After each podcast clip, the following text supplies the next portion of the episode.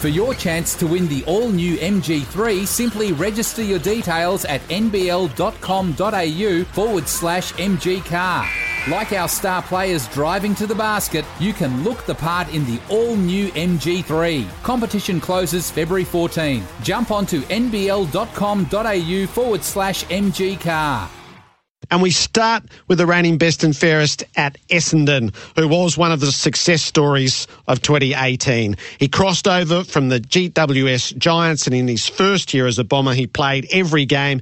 He forged a fine reputation for not only a threat up front, but he was the pressure player in the competition. It's the Bombers' day off ahead of JLT, which begins for them on Thursday night. There's a bit of golf in his future, but he stopped by the studio. Devon Smith, welcome to SEN. Thanks. Thanks for having me. It's a chance to reflect on on what was and and what is to come. Uh, a best and fairest. You said on the night never won a best and fairest before. No, never won a club best and fairest. I won a couple of league ones as a kid, but n- no club best and fairest. Yeah. Why was that? Well, Dad was my coach for most of my junior career, and he never ever gave me one vote. you had a word to him about it. Yeah, I did on the night, but I probably shouldn't have. But um, no, it's still it's a joke that uh, him and I have together. What was what was he like for you? What did what did he teach you about footy? Um, he's been a great um, teacher for myself and my brothers, and, and pretty much the, the whole of Lara. Everyone, everyone knows Dad is uh, Coach Smith. So um, uh, it's a different thing um, for Dad. Uh, even now that I'm drafted, he doesn't really coach me. He just checks in on how I'm going, and he's not a real uh, one of those dads that, that wants to tell me how to play footy. He just lets me do what I do. So was footy a, a, constant for you from as, for as long as you can remember? Yeah, pretty much every sport. Um, as a kid growing up, there's, there's, not a great deal to do out in Lara. So either riding bikes and chasing lizards and doing all the strange sort of things, but they um, they keep you fit. How significant was it for you? Is it's a big move. You come in in the first year, uh, you win the best and fairest, the, the ultimate accolade from from your peers and from your coaches. Did, how did that sit with you? It was it was quite a it's a scary transition how it all happens very quickly. Even from getting drafted as an eighteen year old, um, just a kid from La growing up, and then bang, you're in Sydney, which is a big city, a very busy city, and uh, a lot of traffic and these sort of things. Um, and then you fast forward six years, and um, it was probably time that for me to come home and have a fresh start. And Essendon seemed a great fit, and um, obviously such a big football club and um, so many great traditions and playing big games and all that stuff that I really wanted to to be a part of. And um, yeah, it all went very smoothly. Um, we got a great physio and doctor team there, and um, got my body back to where it needed to be. And um, it was quite scary how um, it all transitioned so well for the year. if you had said that at the end of the year that you weren't going to play in a prelim and then go to Essendon and win a BNF, I probably would have laughed at you. You made the observation that you felt a bit lost um, the 12 months prior. How did that? How did that come to be after what was it, six years at the Giants?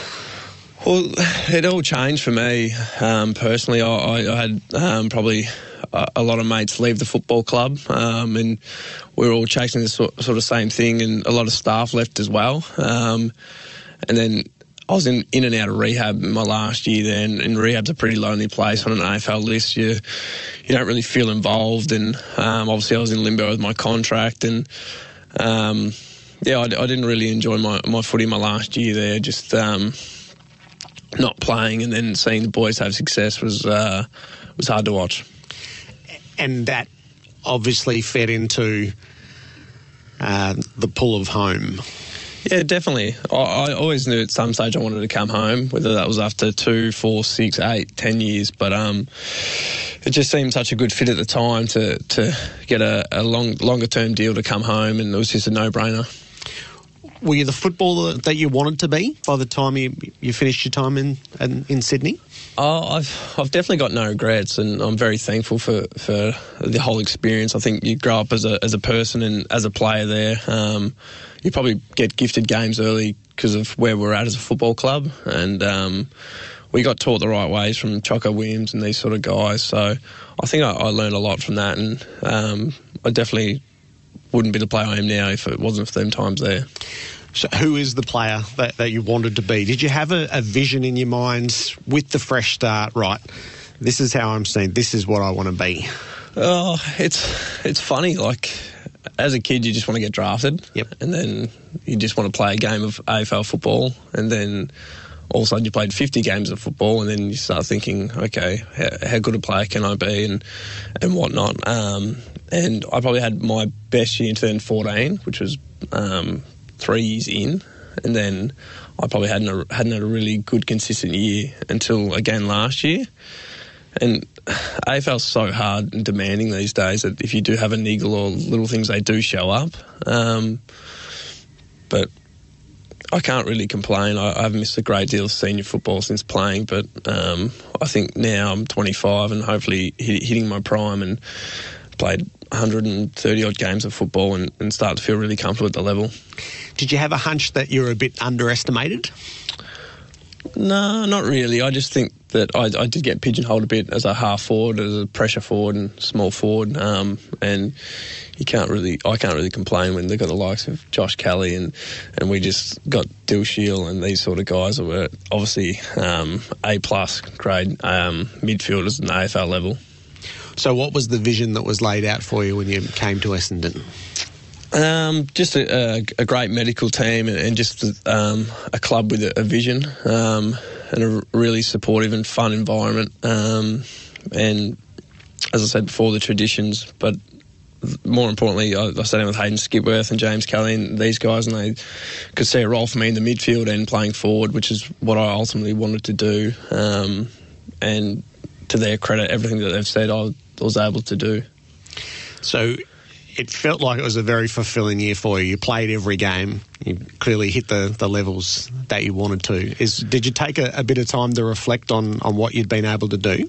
I didn't really, and, and you never really do because it just the roller coaster keeps going. Um, but I didn't really understand how much a best and fairest means to a lot of people, and the amount of text messages and um, little things that, along the way, and the people you meet, the old Essendonians, and how much it means to them was pretty special to me. And it'll be something I'll really reflect on later in my career. Um, but yeah, I had a look at my Crichton medal the other day and I thought, gee, I better put it in a frame or something before I lose it because it's going to mean a lot to, to myself later in my career. Does it, do you feel like it, it really links you to, to Essendon and, it, and its history? Yeah, definitely. Um, well, even one of Dad's mates who's been an Essendon man his whole life, he was just crying and saying all these people that have won the um, Crichton medal before that people I'd never even heard of, and he just could keep naming them yep. like year after year. So um, it's pretty special that my name will be on that board now. So what does it do to your um, to uh, lifting your horizons and possibilities to have that year banked and then to try to build on that? I, I ultimately just want to play in a successful team and um, it might sound cliche, but to play finals and, and be there in the last day in September. I watched my good mate Tay Adams last year play, and I was um, I was very disappointed that they didn't get the win because I feel like the opportunities don't come often. Um, and I was hoping for him and Hosco and a few of the other boys that they, would win it last year. But um, at the same time, you sit there and you're a bit jealous that you're not playing. Um, and, and that's the way I feel. It's just we've got a young and exciting group, and, and we've probably got the next four years together the same group of players. So hopefully we can we can start on the horizon. Did you get away uh, to get a break from footy? Yeah, it was hard because our VFL boys kept winning. Yeah, every every week they said, "Oh, they're playing the top team or whatever," and they just kept winning. So we had to stay around for a bit longer, which I didn't mind. Um, and then I got away to New Zealand with a few of the boys and played a bit of golf. And other than that, I was just around. What's golf for you? Yeah, golf's golf's an outlet. Um, it's it's pretty good. It gets pretty competitive with the boys at the club. I think there's up to about 16 boys that play. So yeah, it's good. How do you hit them? Not too bad. Not too bad give that a test maybe later today. Yeah, I reckon. I think the wind stays down though. Devon Smith is with me on SEN, the reigning best and fairest at Essendon. Uh, the markers of your game. So uh, you became the number one pressure player in the game, the leading tackler. Did that become a source of pride to you? It was it was a strange one. This this is a pretty funny story. For you. So Tim Watson wrote an article about me that I couldn't defend and, and do all these things, and then two years later he was the one that handed me the Crichton medal, and I just remember standing there going, "Oh no!" I wonder if he remembers what he wrote about me because it, it, it, did stick out to me um, that I, I, could always defend as a junior and, and whatnot, but it was just something that was in the forefront of my mind for the next probably two years. That if that's my perception in Melbourne, that I'm just a little small forward that can't really defend and just runs one way, that I'd like to change that. So it was, but at the same time, I didn't really go into the year saying I want to have eight tackles a game yep. or, or, this or that. Even though James Kelly said that he's still number two all-time tackling record in the AFL, he reminds me of that all the time. So um, it was quite funny how it panned out, um, but it, it, just came naturally. It's not like I did an over amount of work on it. Do you reckon Tim's criticism at the time was fair?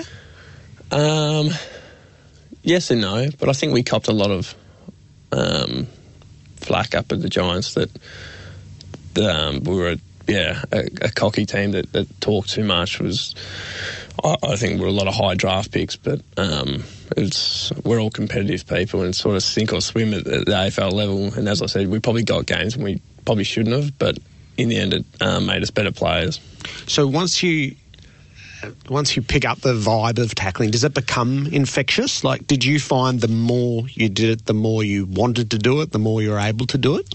I found that it galvanised our group and um, to have Orazio Fantasia and McDonald-Tipungwuti, these guys do it, they sort of inspired me and then they were saying the same about what I was doing was inspiring them. So I've sort of become our, our one wood in the second half of the year was our, our tackle and our pressure on the footy do you expect that it'll serve you well again this year? Have you? Is it in your mind coming into a fresh season? Definitely, definitely, it's in the forefront of our mind. I think Richmond last year were probably the best team at it, and uh, unfortunately, they they didn't get to the grand final, which is strange. I thought their, their year was almost flawless. How do you balance up the uh, defensive intensity with the capacity to hit the scoreboard, which is clearly something that you've always had a, a gift at. Yeah, it's it's something the coaches that keep telling me at the moment is not, not to do too much work um, and get others who are in front of me to, to keep running and chasing rather than run past three people to chase, and yep. so that I can have an impact on the scoreboard. And um, I think we'll play a bit more of a different system this year that'll that'll allow me to do that. How do you think your role will change from from last year to this year? Not a great deal. Um, as I said, it's nice having um, Dill Shiel come on board. And yeah.